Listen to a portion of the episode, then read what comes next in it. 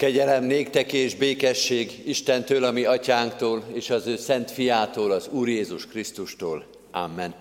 Ünneplő gyülekezet, Isten tiszteletünket a 77. Zsoltár éneklésével kezdjük meg. Négy verszakot éneklünk a 77. Zsoltárból, fennállva az elsőt, majd helyünket elfoglalva az ötödik, a hatodik és a hetedik verszakokat is. Az első verszak így fog kezdődni, az Istenhez az én szómat. Szeretettel köszöntöm a gyermekisten tiszteletre érkezőket, a fagyálló hittanosainkat. Isten hozta őket, és mindig is szeretettel várjuk őket a templomba, az Isten tiszteletekre. Ők majd az első ének után a 77. Zsoltár éneklése alatt kimennek, és egy fűtött helyen tartják már majd a gyermek Isten tiszteleteket. Akik esetleg nem itt ülnek, de szívesen kimennek, arra van most is lehetőség, és akkor gyermek Isten tiszteleten vehetnek részt. Mi kezdjük a 77. Zsoltár éneklését, az Istenhez az én szómat, emelém kiáltásomat.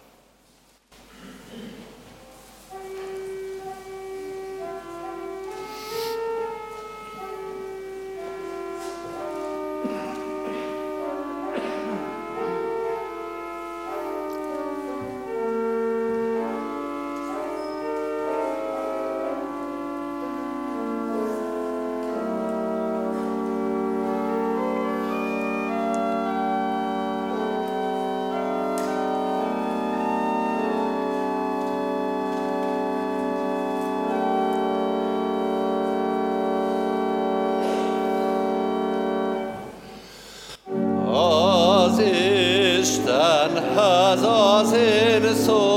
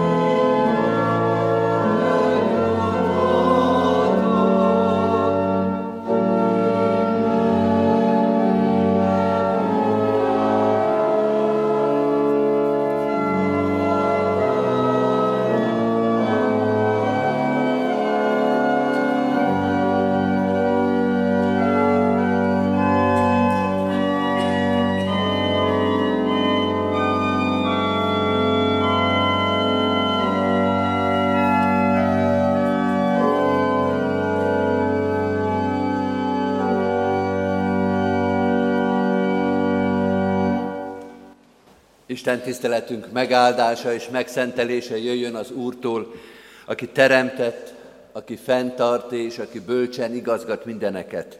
Amen. Halljátok az igét testvéreim, amint szól hozzánk a mai ószövetségi igénkből, Ézsaiás próféta könyvének a 42. részéből, az első 13 versből.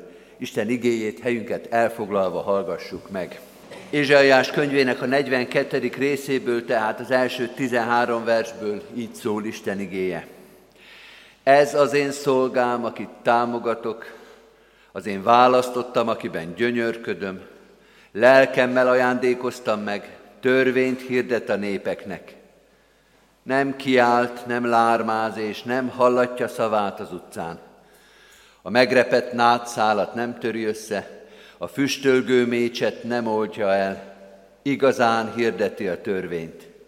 Nem alszik ki és nem törik össze, míg a törvénynek érvényt nem szerez a földön, tanítására várnak a szigetek. Ezt mondja az Úr Isten, aki az eget teremtette és kiterítette, szilárdát tette a földet és növényt sarjasztott, lehelletet ad a rajta lakó népnek, és lelket a rajta járóknak. Én, az Úr, elhívtalak az igazságért, én fogom a kezedet. Megőrizlek, és benned ajándékozom meg szövetségemmel népemet, világosságommal a nemzeteket. Nyisd meg a vakok szemeit, hozd ki a börtönből a foglyokat, a fogházból a sötétben ülőket. Én vagyok az Úr, ez a nevem, nem adom dicsőségemet másnak, sem dicséretemet a bálványoknak. A régebbiek már beteljesedtek, most újakat mondok. Még mielőtt kibontakoznak, tudatom veletek. Énekeljetek az Úrnak új éneket, dicséretet a föld széléig, akik tengerre szálltok, és ami a tengert betölti, a szigetek és lakóik. Zengjen a puszta és városai, a falvak, amelyekben Kédár lakik. Újongjanak a kősziklákon lakók, a hegytetőkön is kiáltozzanak. Dicsőítsék az Urat, hirdessék dicséretét a szigeteken. Az Úr elindult, mint egy hős, indulatba jön, mint egy harcos, harsányan kiált, diadalmaskodik ellenségein. Isten tegye áldottá igének hallgatását és szívünkbe fogadását, hajtsuk meg a fejünket és imádkozzunk. Menjél, Atyánk, hálát adunk néked a Te igédért, és ezen keresztül a veled való találkozásért, hogy nem elképzelni kell téged, nem vágyakozni csak utánad, hanem odafigyelni a Te jelenlétedre. Mert itt vagy, mert jelen vagy, mert megszólalsz, mert belépsz az életünkbe. Bocsáss meg, hogyha sokszor ezt figyelmen kívül hagytuk. Bocsáss meg, hogyha sokszor úgy jöttél el és úgy szóltál, hogy mi nem figyeltünk rád, hogy nem volt fontos a te szavad. Még ha hallottuk is, a belső gondolataink, a külső zajok elnyomták a te igédet. Segíts nekünk újra és újra rájönni, felismerni, hogy te szólsz, hogy te vezetsz, olyan sokszor érezzük magunkat tanástalannak, elveszettnek, olyan sokszor nincs bölcsesség és tudás és rend az életünkben. Add, hogy a Te igéd mindent a helyére tegyen, mindent megmérjen, mindenre rávilágítson. Segíts eligazodni a világban, vagy ami még nehezebb, segíts eligazodni a saját életünkben. Így kérünk a Te igéd, legyen világosság, bölcsesség, rend és tanítás, és megtisztító erő, mert amint rávilágítasz az életünkre, meglátjuk abban, a te fényedben, a te tükrödben, meglátjuk az életünk szentségtelenségét, gyengeségét, töredezett voltát. Hálát adunk neked, Urunk, hogy nem kell elbújdosnunk előled, pedig volna miért, pedig volna okunk a szégyenre, a fájdalomra, a bújdoklásra. Segíts, Urunk, hogy rá tudjunk tekinteni, hogy az igéd megtisztítson, hogy bátorrá tegye a szívünket az ige hallására. Szólj és taníts minket, tisztíts meg, tégy bölcsekké, tégy szentekké, Jézus Krisztusért, ami Mesterünkért. Amen. Kedves testvérek, a 165. dicséretünket keressük meg, és készüljünk Isten igének a hallgatására. A 165. dicséretünknek az első két verszakát énekeljük, Irgalmaz Úristen immáron én nékem. Az első két verszakot énekeljük belőle.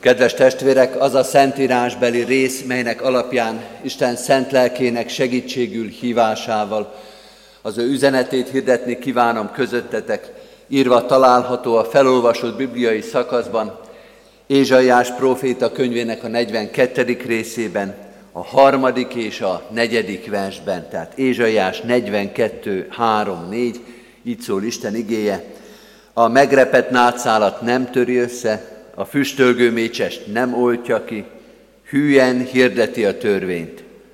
Nem alszik ki és nem törik össze, míg a törvénynek érvényt nem szerez a földön, tanítására várnak a szigetek.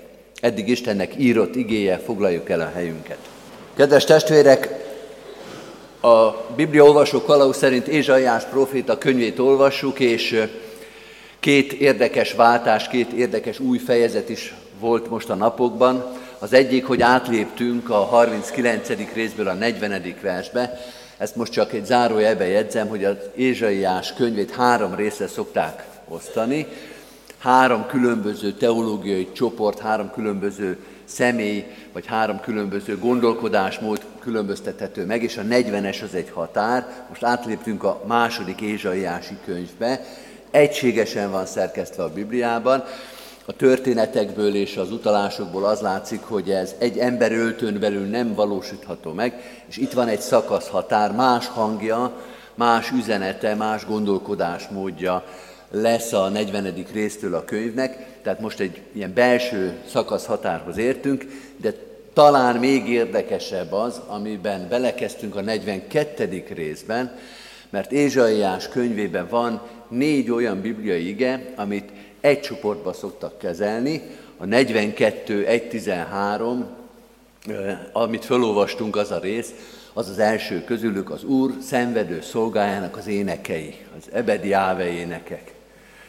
Ez valami egészen különleges, egészen értékes vagy aranyárban megszületett igék, annyira konkrét, annyira erős, annyira egyértelmű utalás a messiásra, hogy miközben az Ószövetség tele van messiási proféciákkal, ezt a négy éneket egy csoportban valami egészen külön magas polcra szokták az ószövetségi teológusok tenni. Egy teológiai gondolatot is fejez ki, egy picit talán homályosan, de ez az a homály, amiről Pálapostól is beszél, hogy tükör által homályosan látunk, de Isten igazságát látjuk. Tehát az, hogy homályos, az nem azt jelenti, hogy értéktelen, vagy hogy kezelhetetlen, hanem most még nem látjuk egészen pontosan, hogy mire utalnak ezek az énekek, Ézsajás 42, Ézsajás 49, Ézsajás 50, és az 52-53. rész közös szakaszai ott a két szakasznak a határán. Tehát nehéz mindent megérteni abból, amit mond, de hogy nagyon fontosat mond, azt kezdettől fogva érezték már az Ószövetségben, de az Új Szövetségben is.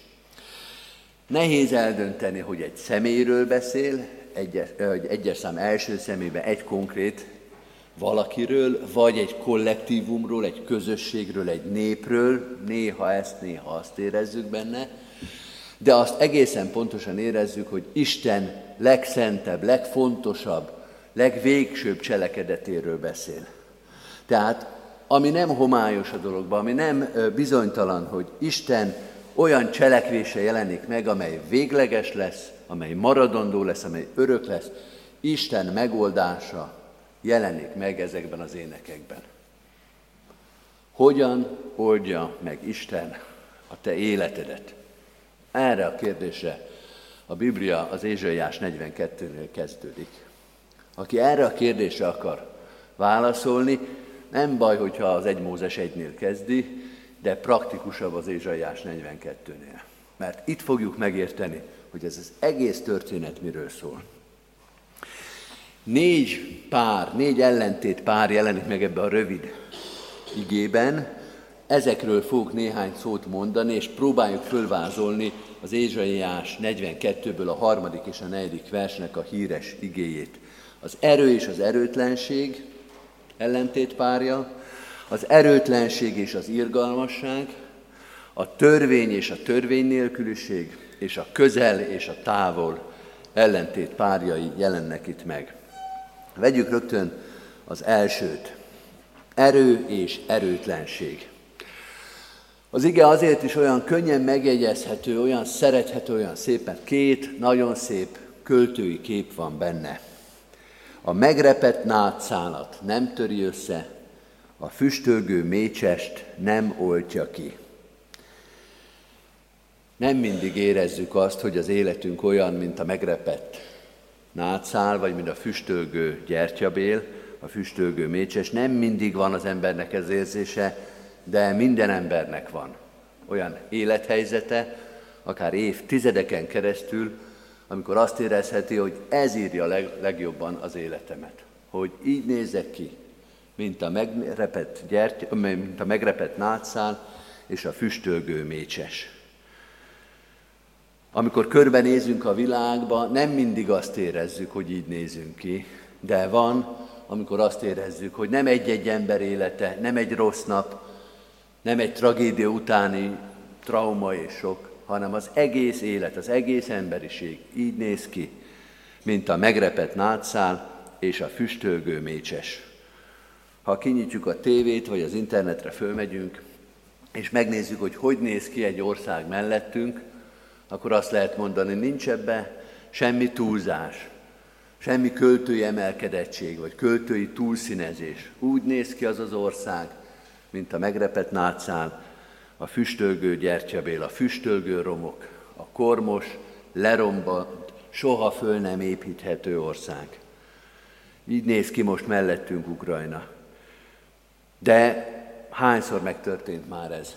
2008-ban voltam a Baranya háromszögben, Baranya megyének a most Horvátországhoz tartozó részén, 13-15 évvel a délszláv háború után.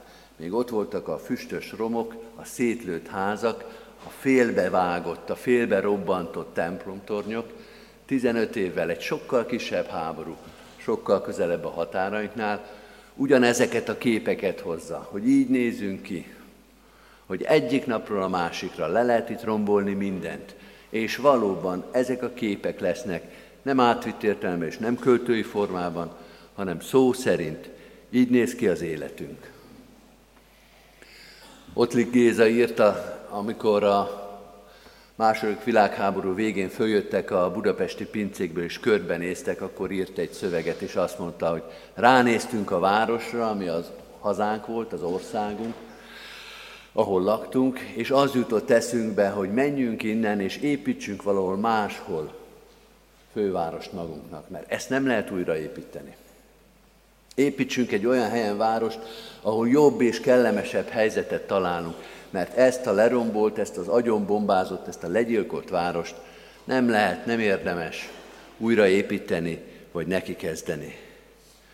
És így vannak a közösségek, és így vannak az egyének is. Nem kell ahhoz bombázni, nem kell ahhoz háborúba kerülni, hogy az ember úgy érezze, hogy az életem szétesik. Elég egy hosszú, reménytelenül hosszú este, vagy éjszaka a kórházi ágyon, amikor nem jön a virradat, nem jön a hajnal sem átvitt értelemben, sem fizikai értelemben. A magányban, a szorongásban, a félelemben, amikor nem is testben, hanem lélekben érzi az ember magát, olyan árvának és eltöröttnek, és füstölgő gyertyabélnek, ahogy ezt Ézsaiás leírja.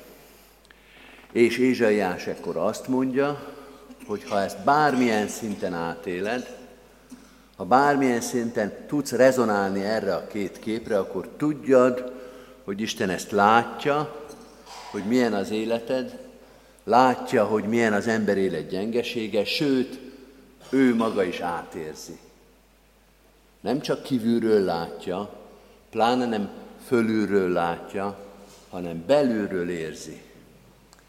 Az felolvasott igében az első két sor rólunk szól, a mi életünknek a gyengeségeiről. A megrepett nátszálat nem töri össze, a füstölgő mécses nem oltja ki, de a negyedik versben ugyanezeket a képeket magára alkalmazza Isten szolgája. Nem alszik ki, és nem törik össze ő, amíg törvényt nem szerez, amíg érvényt nem szerez a törvénynek. Hogy nem csak látja a gyengeséget, hanem át is éli, és ő az, aki addig nem alszik ki, és ő az, aki nem törik össze, amíg véghez nem viszi a megoldását. Amikor a tanítványok amikor a tanítványok meglátták a megkorbácsolt Krisztust, amikor meglátták a keresztre feszített Jézust, akkor azt mondták, hogy ő az Úristen szenvedő szolgája. Ő, aki meg tudott vendégelni 5000 embert, ő, aki le tudta csendesíteni a tengert, ő, aki fel tudta támasztani Lázárt, az fölment a keresztre, és még a megrepett nátszánál és a füstölgő gyertyabénél is gyengébbnek bizonyult. Engedte, hogy még lejjebb, még gyengébb, még szánandóbb legyen, azért, hogy megoldást hozzon az életünkbe. Pálapostól ezt már így foglalja össze, aki teológus fejjel rendszer, rendszerbe látja a dolgokat, azt mondja, elég nékre az én kegyelmem, mert az én erőm erőtlenség által ér célhoz. Ézsaiás azt mondja, hogy Istennek a végső megoldása az az erő és erőtlenség tengelyén jelenik meg, és az erőtlenség a sokkal erősebb, mint amit mi erőnek vagy hatalomnak gondolhatnánk. Erő és erőtlenség. Ez volt az első ellentétpár. Ehhez kapcsolódik a másik pár, ez nem ellentétpár, de párba van állítva az erő, pontosabban az erőtlenség és az irgalom. Az erőtlenség és az irgalom. Isten látja a mi gyengeségünket, ez jut eszébe, amikor ránk néz, a megrepett nátszál és a füstölgő gyertyabél, és irgalmasan közelít hozzánk. Ránk néz, és a válasza, a reakciója, a tekintete az irgalmasságról szól. Ahogy a Siralma könyvében olvasjuk, szeret az Úr, ezért nincs még végünk, mert nem fogyott el az irgalma. Az, hogy még nincsen végünk, hogy nem törtünk össze véglegesen, hogy nem oltott ki minket egyetlen kis fuvallat, az az Isten irgalmán múlott. Így közelít hozzánk. Az életünkben tragédiák vannak, és irgalmasságra van szükség, mondja Pilinszki. Hogy a válasz, a megoldás, ha egy szóba kell összefoglalni, akkor az egy szó, az az irgalmasság lesz. Isten megoldása, végleges, utolsó, érvényes, semmivel fölül nem írható, semmivel el nem törölhető megoldása, ez az irgalma. Akkor most visszagondoltunk a képekre, Ukrajnára, vagy a Baranya háromszögre, vagy a lebombázott Budapestre, vagy a megroppant egészségünkre, vagy a szorongásunkra és a magányunkra, és Jézus azt mondja erre, Isten azt mondja erre, hogy irgalom. Az elrontott életünkre, az elrontott kapcsolatokra, az emberi gyarlóságokra, mindarra, ami fáj, és Jézus azt mondja, hogy irgalom. A kapcsolatok nem azért virágoznak, mert a vétkes felet megbüntetik, hanem azért, mert az ártatlan irgalmas. Kedves testvérek, ez nem evolúció, ez nem szabad verseny, ez nem az erősebb győznek az elve, hanem ez az atyának a szeretete, a disznók vájúja mellől kiáltó fia iránt. Az Ószövetségben Ézsaiás az, aki ezt a legerősebben kimondja. Hogyha Istent keresitek, akkor az irgalmasságra figyeljetek oda. Harmadik ellentét pár, vagy a harmadik pár, a törvény és a törvény nélküliség. Mert ebben a rövid igében ez is benne van. Ez valóban ellentét, törvény és törvény nélküliség. A magyar nyelvnek a logikája azt kifejezhetni úgy is, hogy törvény és törvénytelenség, de azért nem jó ez a megfogalmazás, mert a mi gondolkodásunkban a törvénytelenség az törvény szegést jelent. Az a törvénynek az áthágását. És tulajdonképpen ez is igaz, de amiről itt beszél Ézsaiás, az nem a bűn elsősorban, nem a törvénynek az áthágása, hanem a törvény nélküli élet. Amikor törvény és rend nélkül él az ember. Hogy Isten ránéz az emberre, és azt látja, hogy nincs rend, nincs törvény, nincs méltányosság az ember életébe.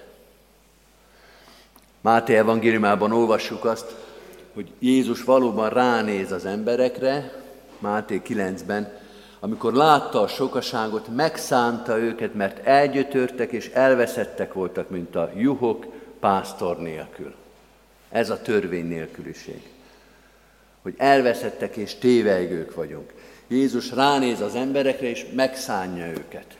Jézus ránéz Jeruzsálemre, és elsírja magát, amikor látja a hazáját.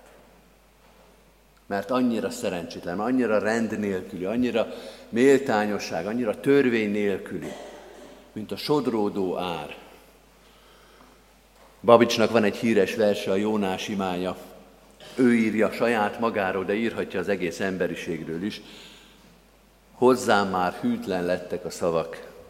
Vagy én lettem, mint túlárat patak, oly tétova, céltalan, partalan, és úgy hordom régi sok hiú szavam, mint a tévegő ár az elszakadt sövényt, jelzőkarókat, gátakat.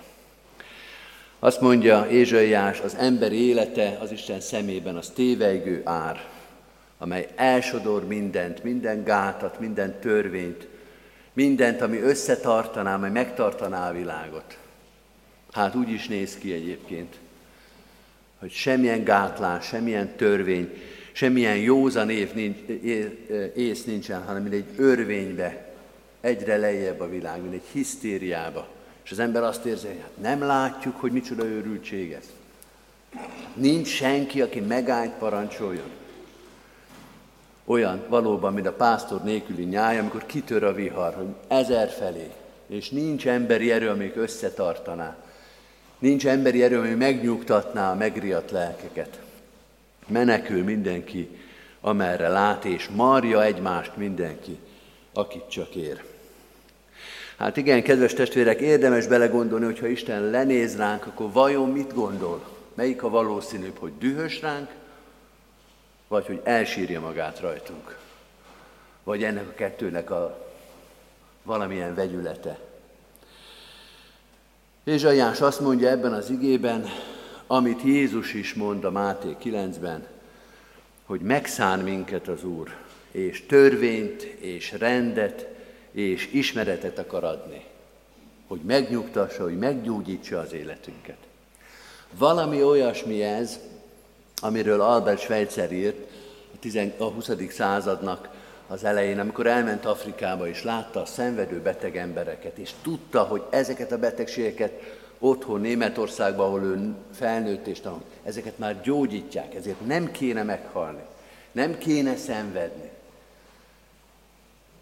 És kórházat alapított Afrikába, hogy rendet, tudást, gyógyulást hozzon azoknak, akik anélkül szenvednek sötétségben, félelemben, reménytelenségben, olyan betegségektől, amire van gyógyszer, és van megoldás, és van gyógyulás.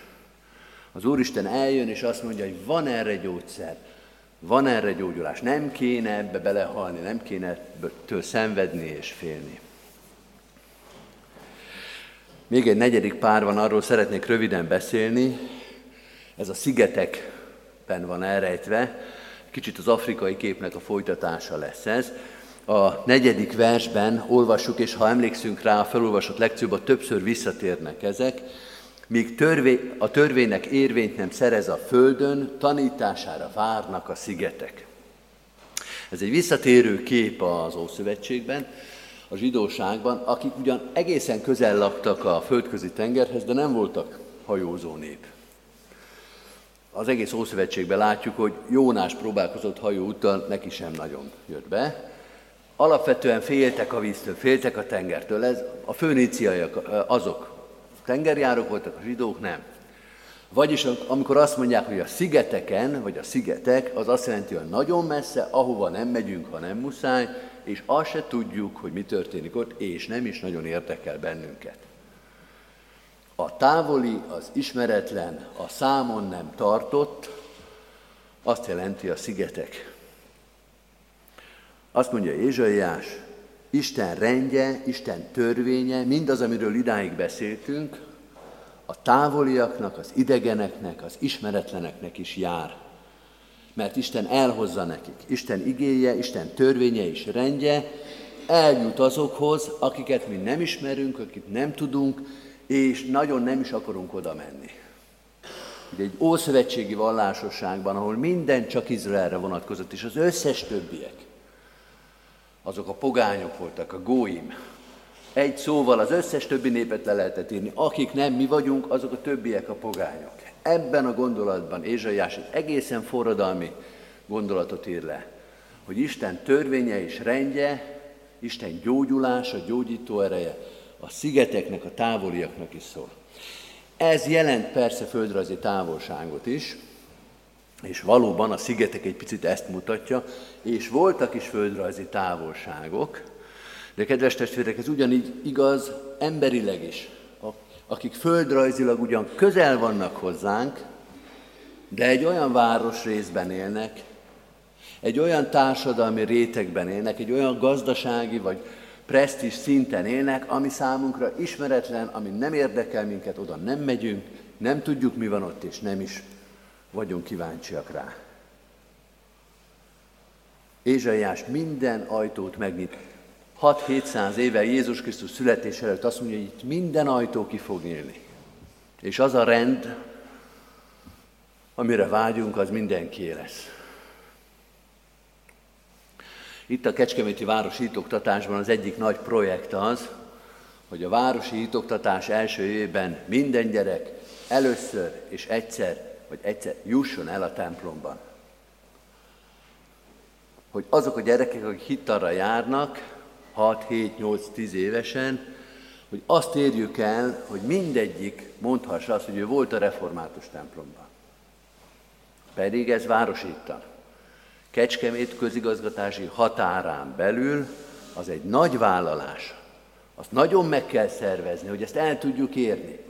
Mert ha ezen nem dolgozunk, akkor a 6, 7, 8, 9, 10, nem tudom hány évesek el fogják mondani, hogy ők itt élnek ebben a városban, itt éltek, de még soha a református templomban nem voltak. pedig vannak szüleik, nagyszüleik, talán még keresztszüleik is vannak, de a szigeteken laknak, szigetlakók, keresztény értelemben. Nem kell ez Afrikába menni, hogy ez az ige számunkra feladatot jelentsen.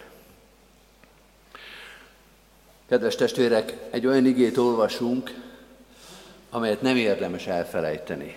Nagy erő van benne, még hogyha tulajdonképpen homályos is, mert nem mondta el, ha észrevettük, nem mondta el, hogy mi az, amit az Úr szenvedő szolgálja el, elhoz. A törvény szóval írja le tulajdonképpen az egészet. De abban egészen világos ez az ige, hogy Isten hogyan gondol ránk, hogy hogyan gondol rád, hogy mire mozdul meg a keze. Jézus Krisztusban ez a kéz, ez egy simogató és gyógyító kéz. Ő cselekszik. És ami mögötte van, a cselekedete mögött, az egyetlen szóval leírható. Ez az üzenet, és ez a feladat is. Ez a szó pedig így hangzik, irgalom. Amen. Válaszoljunk Isten igényére a megkezdett énekünkkel. A 165. dicséretünket énekeljük, a 6., 7. és 8. verszakokat, 165. dicséretünknek az utolsó három verszakát, a hatodik verszaktól kész már az én szívem néked énekelni.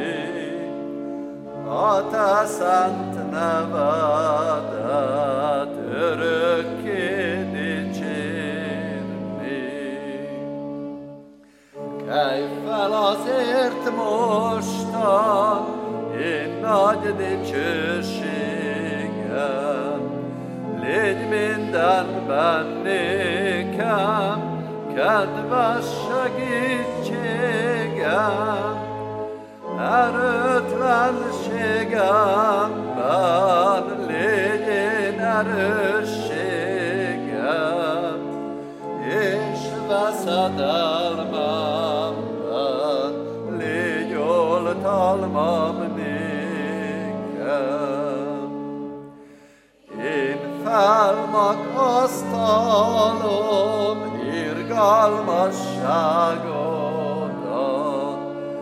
minden koron vallom te igazságodat, mint az egész földön hatalmasságodat.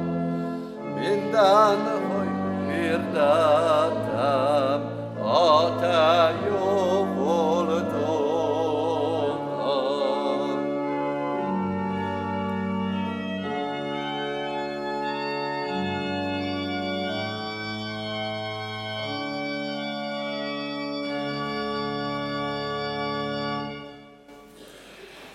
Helyünkön maradva hajtsuk meg a fejünket és imádkozzunk. Menjei, atyánk, áldunk téged irgalmas nagy szeretetedért, amelyel válaszolsz erre a világra. Bocsáss meg nekünk, hogy a kérdésünk az olyan rossz, olyan rossz ízű, olyan fájdalmas. Mit lehet kezdeni ezzel a sok szenvedéssel, amit magunk hoztunk magunkra? Hogy lehet meggyógyítani ezt a sok betegséget, amelyet mi okoztunk? Hogyan lehet bekötözni azokat a sebeket, amelyeket mi, okoz, mi ütöttünk egymáson? Urunk, fordulj hozzánk irgalmaddal, mert ez az egyetlen esélyünk a gyógyulásra, a békességre, a rendre, a nyugalomra. Add, hogy eltanuljuk tőled ezt az irgalmat, hogy ne szaporítsuk a bűnt, a fájdalmat, a keserűséget, a sértettséget, mindazt, amire természetünktől fogva hajlandóak és képesek vagyunk. A te rended, a te igazságod uralkodjék ebben a világban. Add, hogy a te irgalmasságoddal forduljunk egymás felé, és a te irgalmasságoddal forduljunk önmagunk felé is hogy sem a vád, sem az önvád ne szaporítsa a keserűséget. Jöjjön helyette megbocsátás, türelem, szeretet, elfogadás, irgalmasság, könyörületesség. Segíts nekünk ebben, mert nélküled valóban elpusztul ez a világ, a szó szoros és lelki értelmében egyaránt. Add, hogy a Te igéd és szereteted ismert legyen az emberek előtt. Közel vagy hozzánk, hadd érezzük ezt meg, közel vagy hozzánk, hadd hirdessük ezt tanítványaitként. Hadd mutassunk rád az Úr szenvedő szolgájára, aki megváltást, igazságot hozott ennek a világnak. Tedd erőssé, hitelessé a szavunkat. Ne vonjon le abból semmit az életünk gyengesége, gyarlósága. A Te igéd járja át a szíveket ebben a városban is, ebben az országban, az egész teremtettségben. Így könyörgünk, a szeretteinkért, gyermekekért és unokákért, hitvesért, testvérért, barátért, könyörgünk a gyülekezetünkért, annak minden tagjáért.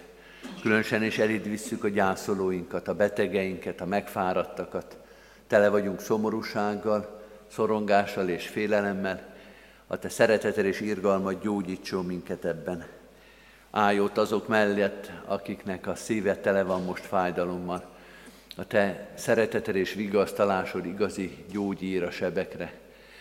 Védj ott a magányosokkal, a megfáradtakkal, a szorongó szívűekkel.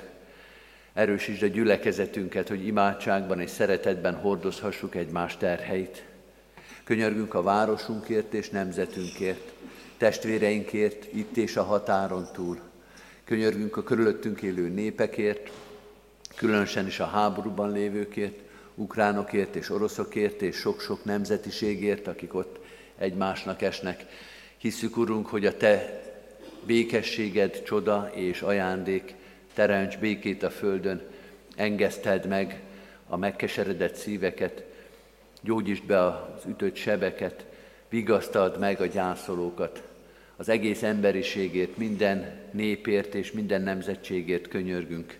Hiszük, Urunk, hogy a távoli szigetlakók, akármilyen értelemben elmaradott, eltékozott, vagy távolra szakadt emberek, mind-mind a Te gyermekeid vagyunk. Urunk, add, hogy mind-mind dicsőítsük is a Te nevedet, Jézus Krisztusért, ami megváltunkért. Amen. Egy rövid csendes percben vigyük egyen-egyenként is Isten elé imádságainkat. Amen. Az Úrtól tanult imádságot fennállva és együtt mondjuk el, mi atyánk, aki a mennyekben vagy, szenteltessék meg a te neved. Jöjjön el a te országod, legyen meg a te akaratod, amint a mennyben, úgy a földön is. Mindennapi kenyerünket add meg nékünk ma, és bocsásd meg védkeinket, miképpen mi is megbocsátunk az ellenünk védkezőknek. És ne vigy minket kísértésbe, de szabadíts meg a gonosztól, mert tiéd az ország, a hatalom és a dicsőség mind örökké. Amen. Hirdetem az adakozást az ige szavával, hálával áldozatok az Úrnak, és teljesítsétek a felségesnek tett fogadásitokat. Maga pedig a békesség Istene szenteljen meg titeket mindenestől, és a ti erőtök felett való utatokra erősítsen meg titeket mind testetekben, mind fe, lelketekben fedhetetlenül őrizkedjetek a bűntől, és ami Urunk Jézus Krisztus az ő békességével meg fog őrizni titeket az ő igéjében, kegyelme által. Amen. Foglaljuk el a helyünket, kedves testvérek, és hallgassuk meg gyülekezetünknek a híreit. Mindenek előtt a hirdetőlapokat szeretettel ajánlom mindenkinek, a kiáratoknál megtalálhatjuk őket, értesülhetünk, követhetjük rajta gyülekezetünk alkalmait. Hirdettem, hogy a mai napon és majd a következő vasárnapon is a református pont a templom melletti bejáratnál megtalálható, és a református kiadványainkat, a református pont kiadványait vasárnapon a két Isten tisztelet között meg lehet vásárolni. Most 11 órakor majd a gimnázium szolgálatával családi istentiszteletet tartunk a díszteremben, az új kollégium dísztermében, fűtött helyen. Ugyanott a díszteremben délután három óra, órától egyházmegyei presbiter képző alkalom lesz, este 6 órakor pedig szintén a díszteremben a kert istentiszteletet tartjuk, szeretettel hívunk és várunk erre mindenkit. Heti alkalmainkról csak a nem rendszeres alkalmakról mondok egy-egy mondatot. Hétfőn este fél hatkor a Gazdasági és Számvizsgáló Bizottságok párhuzamos ülése lesz a Szarvas utcai Sionházban. Kedden 18 órakor presbiteri gyűlés az internátus dísztermében. Pénteken 14.30-től Petőfi, Petőfi Városi Imaóra Nagy Teréznél a Madár utca 5 szám alatt. Szombaton délután 3-kor diakóniai szeretett vendégség a Budai utcai Sionházba, és a ránk következő vasárnapon, diakóniai vasárnapon, 9-kor, 11-kor és este 6-kor tartunk istentiszteleteket, a 9 órai istentisztelet után gyülekezeti kávéházat is tartunk. Szomorú szívvel hirdetjük, hogy az elmúlt héten elbúcsúztunk Tóth Sándor, Süveges Tóth József Géza és Rónai Mihályné született Szendrei Eszter testvéreinktől. Halottaink Kecskés György 81 éves korában elhunyt testvérünk temetése 30-án hétfőn 10 óra 45-kor lesz a köztemetőben. Tóth Sándor József 95 évet élt testvérünk temetése 30-án hétfőn 1 órakor lesz a köztemetőben, és Galambos Nándor 92 évet élt testvérünk temetése harmadikán pénteken 11 óra 30-kor lesz a református temetőben. Isten vigasztaló szent lelke legyen a megszomorodott szívű családtagokkal, hordozzuk őket mi is imádságban. Együtt sírunk a sírókkal, és együtt örülünk az örvendezőkkel, házasuló jegyes párt is hirdetek, Demjén Tamás, kárpátaljai születésű római katolikus ifjú, jegyezte Lázár Dóra, kecskeméti születésű hajadont, Isten gondviselő szeretete kísérje őket egész életükben. Isten iránti hálával köszönjük meg az adományokat. Az elmúlt héten 372 ezer forint adomány érkezett, illetve itt hirdetem az ökumenikus imahétnek a közös gyűjtését, 506 ezer forint érkezett, és az Élethinta Alapítvány számára fizették be a kecskeméti felekezetek az ökumenikus imahéten gyűjtött adományokat. Köszönjük ezeket is. A Széchenyi új templomunkra, reménységbeli templom építésre 23 millió, több mint 23 millió forint érkezett. Isten áldja meg a jókedvű adakozókat. Két programot hirdettek még, a február 9-én induló felnőtt konfirmációs sorozatot. Ha bárki szeretne felnőtt fejjel konfirmálni, megkeresztelkedni, vagy ha meg is van keresztelve, de az úrvacsorai közösségben részt venni, szeretettel hívjuk és várjuk. Február 9-én 18.30-tól indul ez. Bővebb információ és jelentkezés Nagy Henrietta lelkipásztornál lehetséges. Február 15-től pedig a házasság hete alkalmai kezdődnek szerte a városban, több alkalom lesz. 15-én szerdán az új kollégium dísztermében teaház, régi és új pároknak, 19-én vasárnap este 6 órától a templomban házasságok megáldása, február 20-án hétfőn a Láncid utcai általános iskolában 5 órától szeretetbe kapaszkodva kötődések és kötöttségeink, Marosi Tímea pszichológus előadása, és február 21-én kedden 17 órától az érsöki helynökség dísztermében kötelék vagy kötöttség elvárások és jogosultságok a házasságban címmel Leskovics Orteli Andrea tanácsadó szakpszichológus előadása lesz. Erről az esemény sorozatról szórólapot is találunk a kiáratnál, vigyünk ezekből is.